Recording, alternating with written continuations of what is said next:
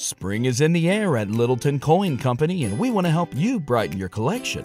Visit us at littletoncoin.com all month long to enjoy 15% off your purchase. With a wide selection of coins, paper money, supplies, and more, Littleton Coin Company has something for every collector's taste. Use promo code SPRING at littletoncoin.com for 15% off your purchase all month long. Restrictions apply. Littleton Coin Company. Serving collectors since 1945.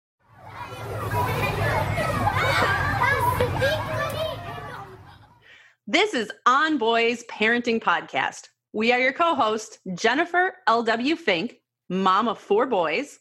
And I'm Janet Allison, teacher of many more. Thanks for joining us as we share real talk about parenting, teaching, and reaching tomorrow's men. Today's show is brought to you by Stryke Club, a brand new line of acne fighting skincare products for guys. The best part? These products are simple and safe. They only contain clean ingredients and are non toxic and paraben free. Stryke Club products are never tested on animals either, making it a great fit for your ecologically conscious young man. Try Stryke Club today. Use On Boys as a discount code to save 10%. Go to strykeclub.com. That's S T R Y K E club.com. Use the discount code on boys and save 10%.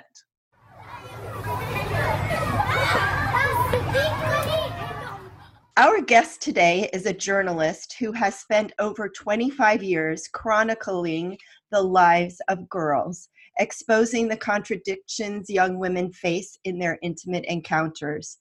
Everywhere she went, However, she was urged to turn her attention to boys, which she resisted until Me Too and the declarations that masculinity was broken and toxic. And so she stepped into the opportunity to engage young men in authentic and perhaps long overdue conversations about gender and intimacy. She'd already discovered that American parents talk little to their daughters about sex, but she soon learned that they talk even less to their sons. Her biggest fear going into this project was that guys wouldn't want to talk to her, especially because, in her words, she looks like she could be their mom. Welcome, Peggy Orenstein, author of Boys and Sex Young Men on Hookups, Love, Porn, Consent, and Navigating the New Masculinity. Hi, thanks for having me. Hi, Peggy. So even though you do look like their like you could be their mom, you soon discovered that boys were actually very eager to talk with you about themselves and their experiences, not only about sex, but about porn, casual hookups, and those even bigger questions that we're all thinking about about race, sexuality, and gender, and their own developing perceptions of masculinity. I'm really curious who were you talking with? So I was talking to boys who were between about the ages of 16 and 22. And because I'd written girls and sex and I had focused on a particular demographic, which was kids who were either college bound or in college, I did that. I kind of just transposed that. And that was the same group that I was working with for boys and sex. But beyond that, uh, the net was pretty broad. You know, I talked to kids from all over the country, big cities, small towns, different ethnicities, sexual orientations, gender identities. I just kind of went broad to talk to the biggest range within that group that I could. What preconceptions about boys did you have going into this project? Well, I think the biggest one was that they wouldn't talk. You know, that I thought I would have entire transcripts that consisted of, uh huh, nope, you know that scared me. But you're a parent. You know that those are not atypical responses. Right. That's teenage conversation sometimes. Yeah and but you know at least girls you think well they have a reputation for talking and boys not so much. So that concerned me but so what i think the biggest surprise of all of it was how much they did want to talk how eager they were to talk and what insightful narrators they were of their own experience. And i think that really just the truth was was that nobody ever asks boys. And so giving them the opportunity and the space to sit down and really consider their interior lives, they, they grabbed it. It really struck me as I was reading the book. Um, you said they were actually quite adept at narrating their interior lives. And they were. You know, reading yeah. the book, some of the self reflection that these guys have regarding their own actions, their own mm-hmm. experiences mm-hmm. in locker rooms, dealing with the man box, typical expectations of masculinity, how that's affected them, how it's affected others that they interact with. That's deep stuff. And yeah. I think collectively as a society, we sometimes don't expect that kind of self reflection out of teenagers, period. Yeah, and boys in particular. I think mm-hmm. we really underestimate them. And I think one of the things that was interesting about doing this book really right now and why it was so intriguing to do it right now is that it's a point where boys are wrestling with those contradictions. And I really, you know, I've thought a lot about this. Some of the things that the boys talk to me about in the book, whether it's their relationship, well, yeah, the relationship certainly to to their sexual behavior, the relationship to feelings, their relationship to consent and lines that they might cross. I felt like there were things that maybe if I had talked to the same boys, or the you know, if they could have been transposed five years earlier, mm-hmm. um, the same guys, I don't know whether they would have been questioning any of that at all. That's a really good point. And I've been raising boys throughout this whole time frame. And I will say from my own experience, and again, anecdote of one, but I talked to a lot of other parents as well. The whole Me Too movement and story after story after story of men behaving badly has encouraged a lot of us to have these conversations. I mean, for one, our kids are getting the news at least as quickly, if not more quickly, yeah. than we are there have been ample opportunities to discuss it and you almost would have to be very willful to not have these conversations at all we are yeah. swimming in this conversation right now right and i mean i would say a couple things about that one is that despite that you know the research was showing that guys didn't weren't really paying attention um, and I, and I hope that that was more true of people who are out of their parents' homes, you know, young adults, even though that's not great either. I hope that parents are starting those conversations a lot more. there more. Was, other, I want to make sure we bring that out. There was a stat that you had in there, and if you don't remember it off the top of your head, that's yeah, fine. But there was some survey about, you know, how many guys had heard about the Me Too movement and could describe what it was. And I think it was like something like 43% couldn't. Yeah, yeah. Could and it not. Was, it was, could it was not. Year, could not a year after the Weinstein allegations and it was young adults it was it was a survey done by Glamour and GQ so they were looking at young young adults and it was pretty shocking what they came up with and pretty disheartening and all that said over there on that on that side of the ledger I also felt really strongly as I as I went out to talk to boys that it was not just a time to reduce sexual violence though that's a mandate. It's also a time when mm-hmm. that gave us this opportunity and this kind of little you know crack in the edifice where we could engage boys in a more positive way about sex and intimacy and masculinity and gender dynamics and you know possibly in a way that we never have before. And that was a really exciting idea. One mm-hmm. of the things that stood out to me so clearly having read your book is that hookup culture isn't serving anybody well i know i know like yeah. so you have boys and girls, boys and boys, you have young people engaging in sexual encounters with each other, and really nobody's enjoying themselves. No, not really. No, it's and, all the expectations. It's the stories you can tell afterwards. Yep. That's right. where it's, it's all based on the good story. Can you right. get the good story out of it? Yeah. Right but it's all um, false. Yeah yeah and when you and and it, it's it's true as one of the boys said to me you know it's and he was a pretty he'd been pretty active his freshman year and he said it's like um there's there's not a lot of it's like two people having very distinct experiences yeah. and there's not a lot of eye contact and there's not a lot of conversation and it's like you're acting vulnerable but you're not being vulnerable with somebody you don't know very well and don't care very much about. And he said it's it's odd and it's not really very fun. There's a real perception reality gap in what kids think others want and what they're supposed to want and what they actually do want and how they actually do feel. So you know there's there's surveys that show things that 70% of kids would themselves like to have a relationship a loving relationship within the next year but 80% think that their peers only want to hook up you know so there's like there's there's a gap or they or the uh, the level of ambivalence. I've never and th- and this is true across the board if you look at research i have never talked to kids where the conversation doesn't turn into what's wrong with hookup culture. Never. That's yeah. where i as a parent see this opening that we can start to intervene and have conversations because i i get it. Boys and girls teenagers their peers are a bigger influence at this point in their life than their parents, but they do hear what we say, whether they acknowledge it or roll their eyes or not. So simply, you know, bringing forth this observation that like pretty much nobody is enjoying hook, hookup culture. Yeah. And it's hurting more people than it's helping. And that other kids are even saying where it's really good is when you have a connection with somebody and you can talk yeah. about, hey, do you like this?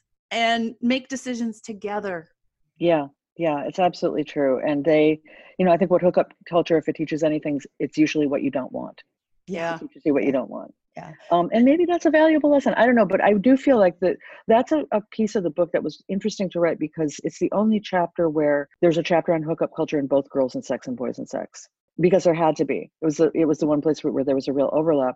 But I also wanted to do it from the two from different perspectives, mm-hmm. and so those chapters really talk to one another and i really hoped you know yes I, I, mean i love hearing you say that as a parent you thought it was useful and and helpful as a conversation starter and i really think it's two chapters that young people themselves can read and feel more enlightened about what that culture is about because there's there's one scene in boy in in the hookup chapter in boys and sex where i talk to a group of kids where there's both guys and girls in the group and i don't usually do that it's because i was writing separate books and they're kind of recognition and revelation about the other sex during that two hour period they were just going wait what?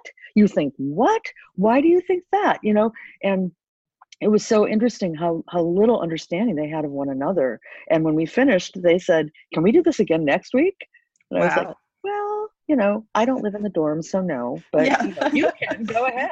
Yes. Yeah. Well and that's to your point peggy is where are we starting those conversations? You know it's really easy for us to sit here and say parents need to have, be having these conversations but you've told us and jen and i know that these are tough conversations for parents to have to begin with. I was fascinated by your speaking to mandated sex education and how mm. sorely lacking it is. And I think that parents think that, oh, the schools are doing this and educating our kids and talking about this. And you said only 10 states require that their sex education programs have to be medically accurate. Correct. I was astounded by I know, that. I don't really have anything else to say about that except, yep. You know, um, I was not astounded by that. I'm disappointed. I'm horribly disappointed. Uh, Janet knows, you might not, Peggy. My background before I moved into writing is healthcare. I'm a registered oh. nurse by trade. So I write a lot about health and education.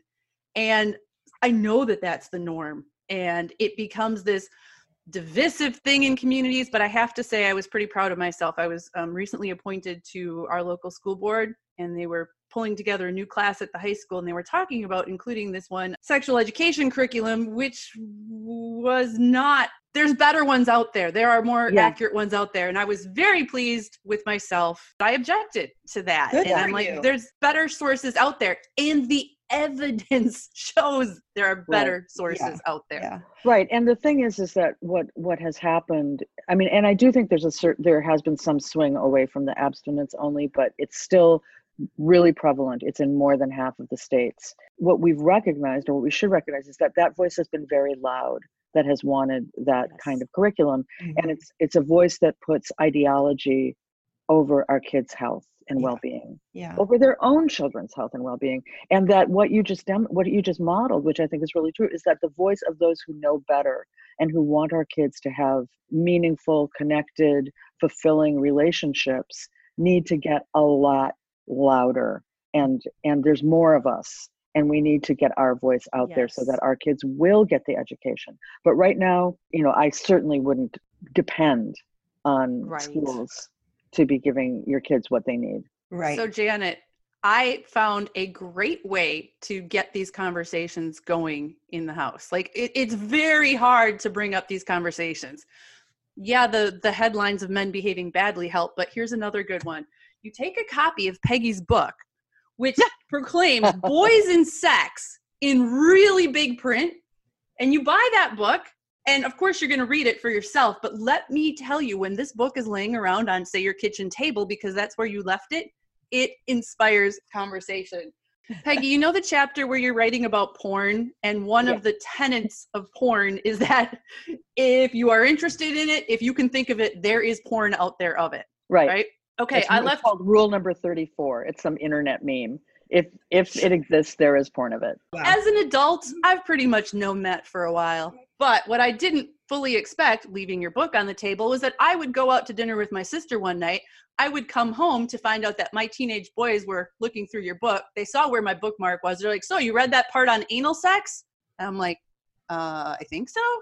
And then my 14 year old, who's very interested in snowmobiling because he just is, he's like, Yeah, so apparently there's snowmobile porn. Because, yeah, he looked. he looked.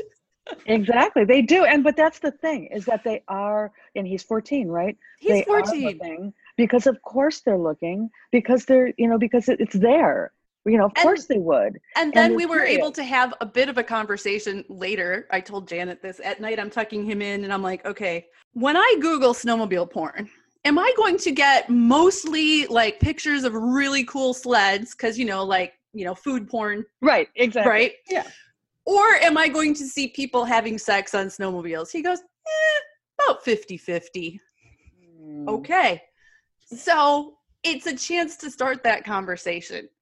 Wow, Jen, what a story. And I know that you have more to come and more conversation with Peggy Orenstein, the author of Boys and Sex. Let's pause for a moment. I want to tell you about Stryke Club.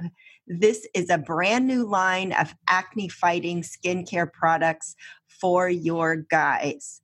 Now, Jen has told us that she's also used it too. It is clean and it rinses clean. Stryke Club has developed this product with a pediatric dermatologist, incorporating modern ingredients into a proven skin clearing, non drying formula.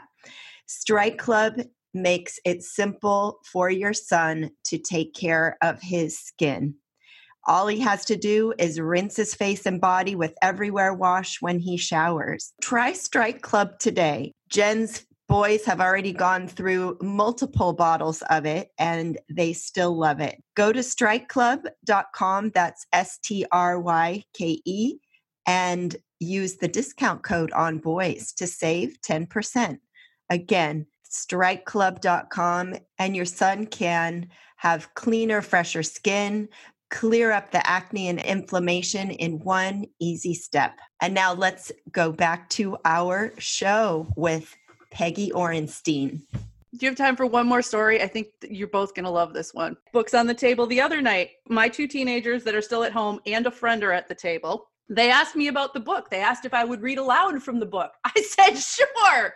And I was going to read them this section. Towards the end of the book, it's a boy and a girl in college. They have a sexual encounter that they both perceived pretty differently. And I really think this is important to discuss with our yeah. kids. The kid who was not mine was seeming a little uncomfortable with this. So I decided I probably should not go there. He's not my child. It's okay. But my kids were interested. This book was right there. My 14 year old, who is very much in that stage of having to impress older ones and mm, you know, mm-hmm. gain status, man box, he brings out his phone. I like cute clothes. I like having stylish outfits, and I hate shopping. Armoire makes getting dressed easier. Armoire is a clothing rental membership option. And Janet and I recently have both tried it out. And you guys, it is so much fun. You go to their website, you get to take a little quick style quiz, takes five minutes, and then you get presented a list of beautiful clothing, pictures, wonderful clothes that you can pick out and get delivered to your house for you to try and wear in the comfort of your own home without going out and determine what looks cute put together outfits without investing a ton of money. Right now, our listeners can give Armoire a try and get up to 50% off your first month. That is up to $125 off. Just visit armoire.style slash onboys. That's armoire.style, A R M O I R E dot style slash onboys to get 50% off your first month and never have to worry about what to wear again. Try Armoire today. One of the most challenging things about being a woman at midlife is realizing how little people understand about perimenopause and menopause, Janet. I just had a conversation with my sister about that this weekend. She is 10 years younger than me. So I'm 51. She's 41. And she went to ask her healthcare provider, Hey, can you provide me some information? And she got information, but she was frustrated by how incomplete it seems, how little we know, and how for way too many people, the answer seems to be, Yep, that's the way it is. Deal with it. Mm-hmm. Deal with it. And not only are our mamas out there having to deal with perimenopause, likely at this age, but many of our moms are dealing with their sons entering or in puberty, which is kind of nature's irony, which is oof. Cruel joke, it's, Janet. Cruel joke. Cruel joke. Thankfully, thankfully, Increasingly, there are those who are recognizing that women need and deserve competent care and treatment for perimenopause and menopausal symptoms. And we know that can still be harder to access than it should be, which is why we have partnered with Winona. Winona helps women who are dealing with menopause or perimenopause. Winona is a collection of OBGYN health professionals who believe that your symptoms are important, real, and deserve to be taken seriously. It's telehealth. You can access care from your home when it is convenient for you. Visit bywinona.com today to start your free visit. With free US shipping and the ability to pause or cancel at any time, your path to wellness has zero obligations. Use the code ONBOYS at bywinona.com for 25% off your first order. That's B-Y-W-I-N-O-N-A dot com slash onboys. Winona, menopause care made easy. He says, Hey Siri, how big should my PP be? What does Siri say? Uh, Siri says, I forget how she phrased it. Siri Basically, said. Siri said she couldn't answer that question. Meanwhile, I'm sitting there because I do what I do. I'm like four to six inches. Yeah. You know what though? If but wait, it gets better because then he Googled, you know, average penis and it's like four point something flaccid and five point something erect. Mm-hmm. and then then he found out that circumference you know girth is four inches and everybody's like four inches oh my gosh i can't believe that. And i'm like then they started asking me if i had a tape measure and i'm like i don't know where the tape measure is but i love your house. You would have loved being here the other night. But my uh one of mine had a belt that he had just taken off. And i'm like well use the belt like measure off four inches and see what what that is we had a hands-on math sex ed lesson at my kitchen table measured off four inches made that into a circle.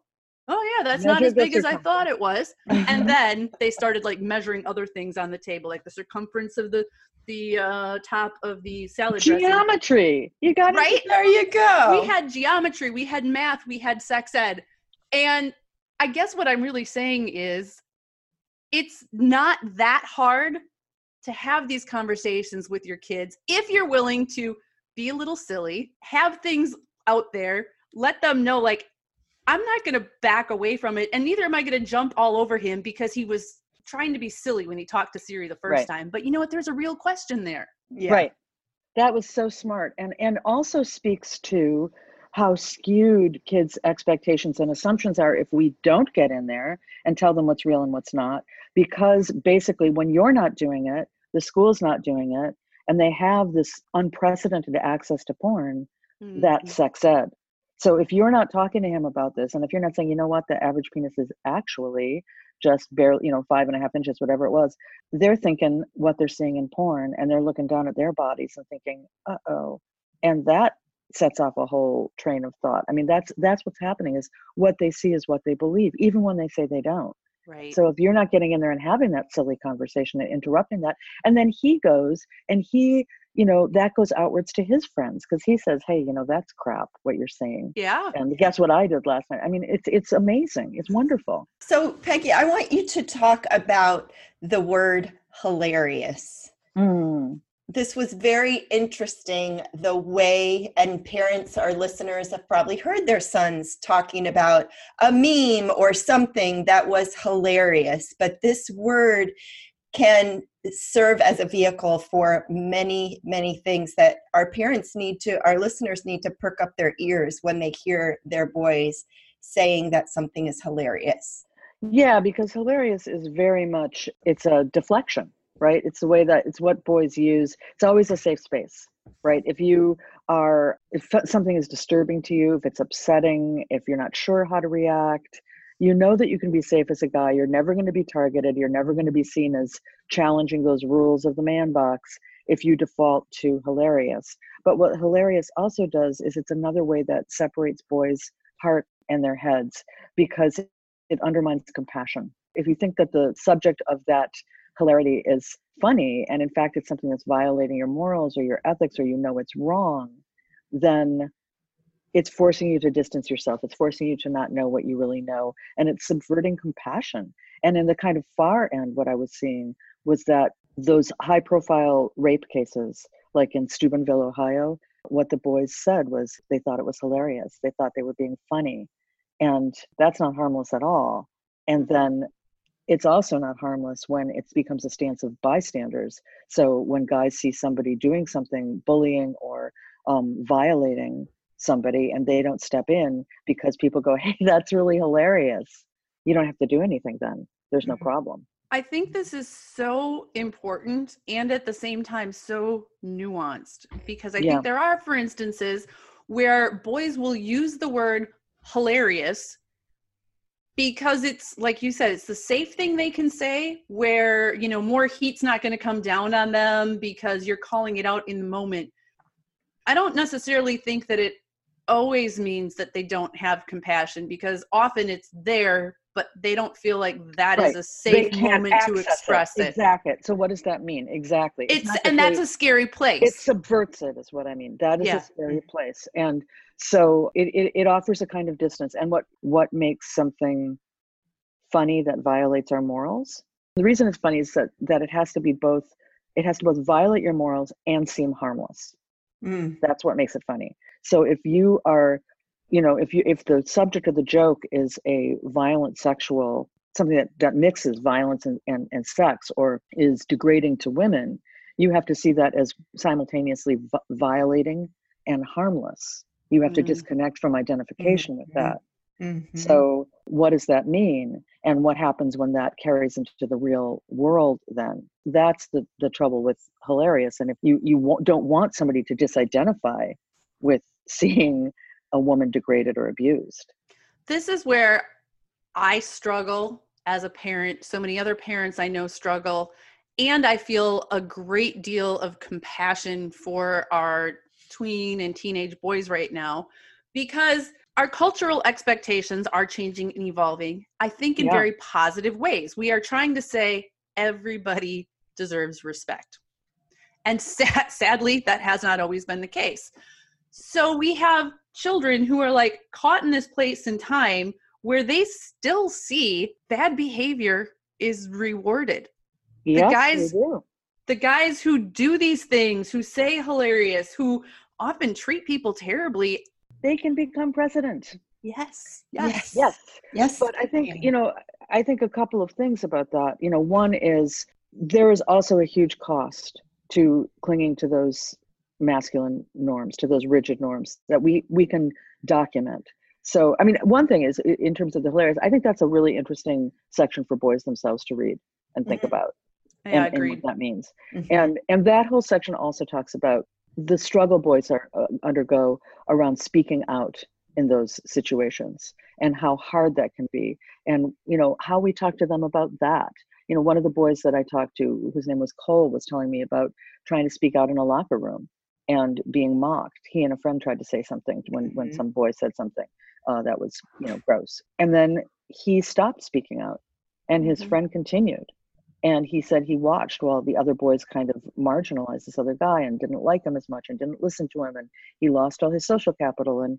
cole said i was just sitting there with buckets of social capital but i wasn't spending it and Yeah. i don't know what to do how i don't want to have to choose between my dignity and my friends but how do i make it so i don't have to choose and and that's a really profound question because michael thompson who's a, um, a psychologist says that it's in that silence in the face of cruelty and misogyny that boys become men.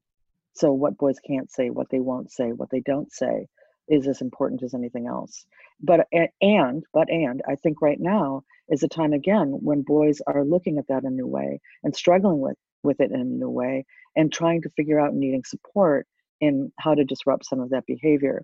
And and they do see that it's rewarded. They will see that it's rewarded in many ways until hopefully someday it's not. But we also know that guys who cling to those rigid gender, gender norms yes they're more likely to harass they're more likely to assault they're also more likely to be the victims of violence they're more likely to die by suicide Yep. they're more likely to be depressed they're lonelier than other guys they're more likely to binge drink get in car accidents die you know all these things. So there is tremendous cost to that man box and staying inside of it as well as we can't lie about the po- possibility of rewards but those rewards come at a cost to boys themselves men themselves and to their romantic partners and at the moment to this country We talk about having the sex talk with our kids, many of them along the way. And to what you're saying is having those talks about what it is to be a friend, what it is to be in Yeah. love. And back to our earlier comment about mandated sex education in this country, we're not talking about those things. We're not talking about being vulnerable, being right in relationship with someone else. And so that is also at the forefront for parents to be having those conversations from the time our boys are little. What is it to be a friend? How Yeah. do you stand up for your friend at the playground, in the sandbox beautiful. when they're little? Absolutely. Absolutely. And there's so many messages we can give kids. And, and with boys, I also think when they're little, I know, I don't think, we need to broaden their emotional spectrum. Mm-hmm. So saying to boys, you know, wow, seems like you're sad.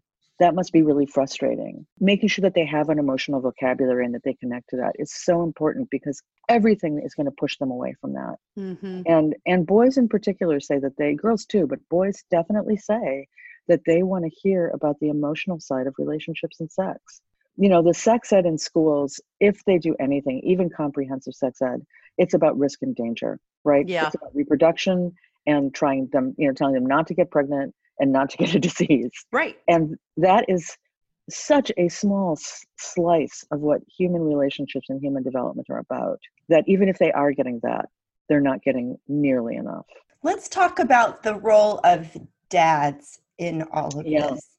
And you you said that fathers are the gender police. They Say are. more about that. so boys will say that the source of restrictive masculine norms is their parents and especially their dads. And what was interesting to me about it was that yeah i had guys who would say my dad told me to man up or don't be a little bitch or that kind of thing. But a lot more of the guys would say things like a guy on, on the west coast who said to me yeah my dad wasn't sexist.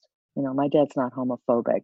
He didn't teach me that so-called toxic masculinity but i did learn the emotionally stunted side of masculinity from him because he wasn't the kind of guy who would talk to you about emotions he was more of a sigh and walk away kind of a guy than a guy who would ask you how you were doing and so mm-hmm. I learned not to have those conversations from him. So there are a lot subtler ways that boys get, you know, that the message gets communicated to them from their fathers as well as from their mothers, but from their fathers for sure, that the role of a guy is to put your emotions behind a wall. And that, as one guy said to me, the only things you're really allowed are happiness and anger. So, whenever adult men can sort of think about that themselves and be compassionate listeners to their sons, can speak with connection to their sons, it makes an enormous difference. And I and I know it's hard because it's not how this generation of men. I mean, one of the things that was really that would kind of make me laugh in a not funny way was that um, hilarious. Yeah, it was hilarious. that they would talk about their fathers, and I would be thinking, yeah, yeah, I really get that. I really get that. I, I know that's what dads are like. And then I would think, wait a second, I'm thinking about my dad's generation. You are talking about my peers. Yeah, your generation. You're talking about generation. generation, our generation of men. And in my head, I was kind of moving it up a generation to my parents' generation because it was so hard for me to believe that they were talking about the men I know. I thought our men, the men we know, weren't parented that way either and it's and it's risky for them one therapist of men just recently said to me stop saying vulnerable start talking about emotional accessibility because men can that doesn't scare them as much and i thought oh. maybe I don't you know. know that's that's a good point. Isn't that interesting? It is, and I do think that we all, especially we, the three of us are women, you know, do need to be compassionate and empathetic and understanding the, the men who are parenting today, the men who are grandparenting today and teaching, they did not have this kind of support. No. And they they may have been hurt, limited, and harmed by it.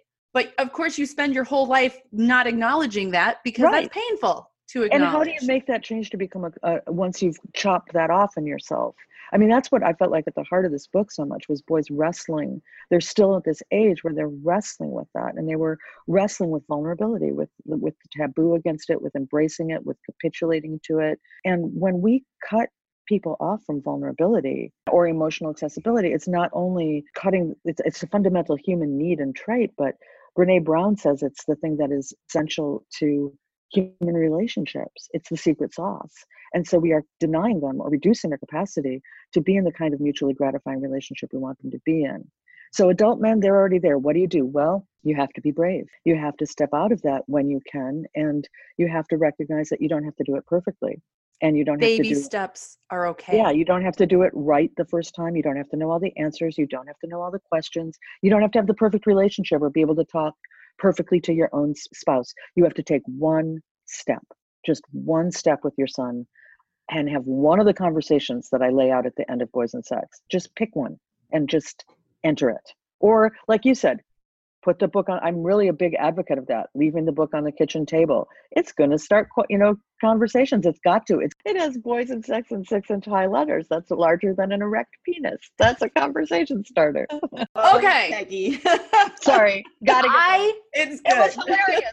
It is hilarious. It's hilarious in the right use of the word hilarious.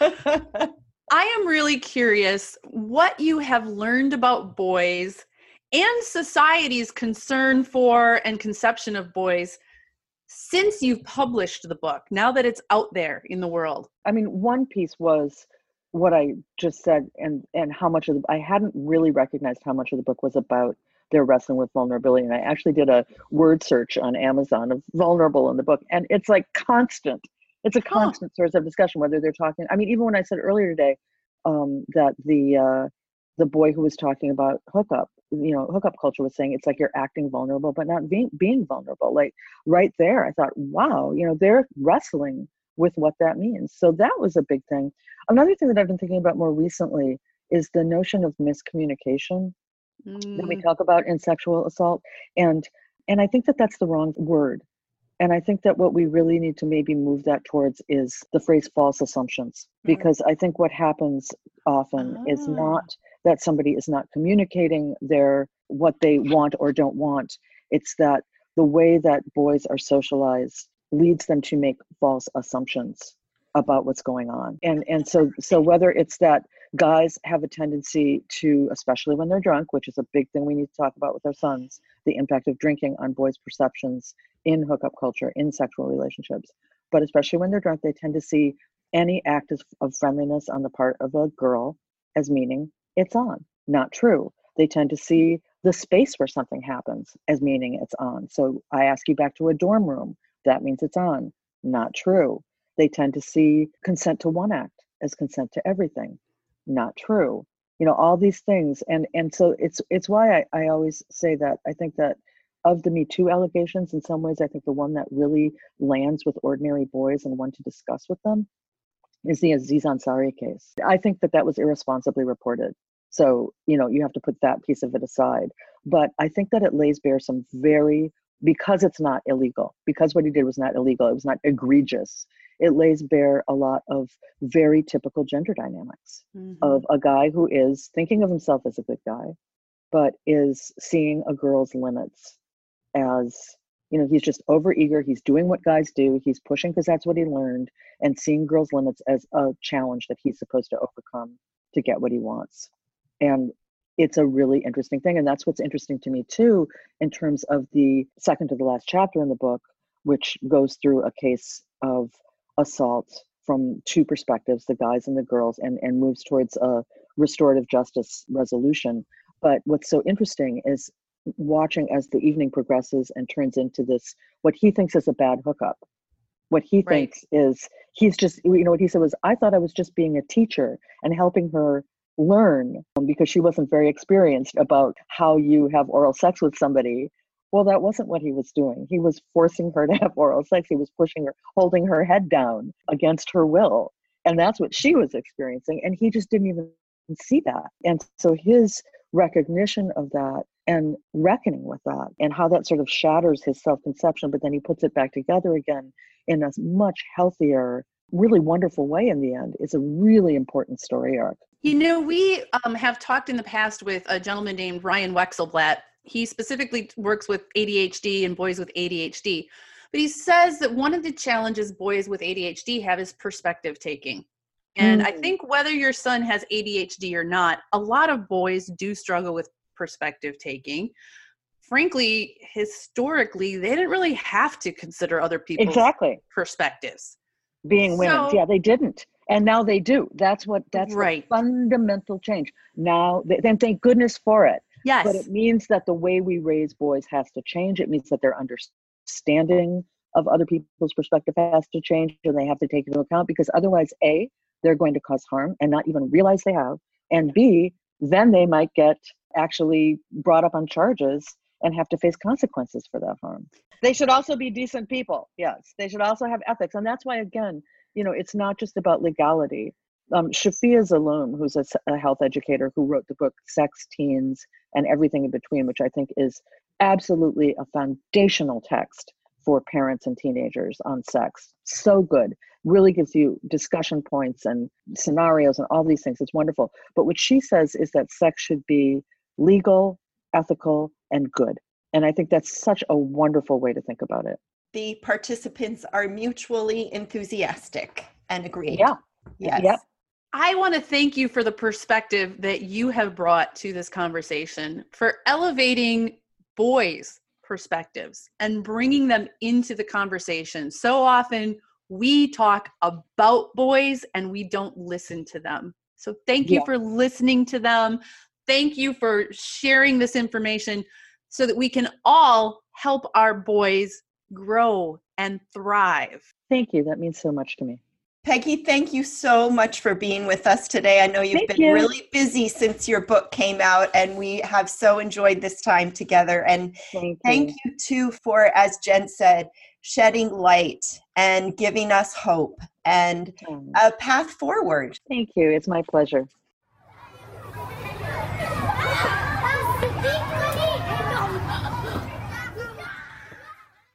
Thanks for joining us. You can find the show notes for this episode at onboyspodcast.com. And be sure to subscribe so you don't miss a single episode.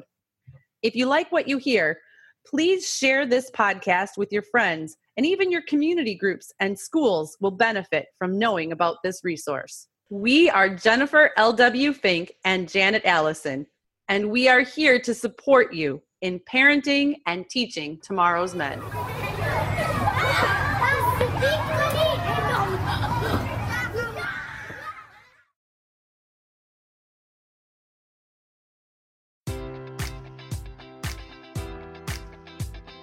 Enjoy all your favorite sports like never before at BetMGM. Sign up using code Buckeye and receive up to $1,500 back in bonus bets if you don't win your first bet. When you register with BetMGM, you'll get instant access to a variety of parlay selection features, live betting options, and the best daily promotions in the business. And with BetMGM at your fingertips, every play and every game matters more than ever. Place your money line prop, or parlay bets with the king of sportsbooks today. Sign up using code Buckeye and receive up to $1,500 back in bonus bets if you don't win your first bet. BetMGM and GameSense remind you to play responsibly. 21 plus and present in Ohio, subject to eligibility requirements. Rewards are non-withdrawable bonus bets that expire in seven days. Gambling problem? Call 1-800-GAMBLER. In partnership with MGM Northfield Park.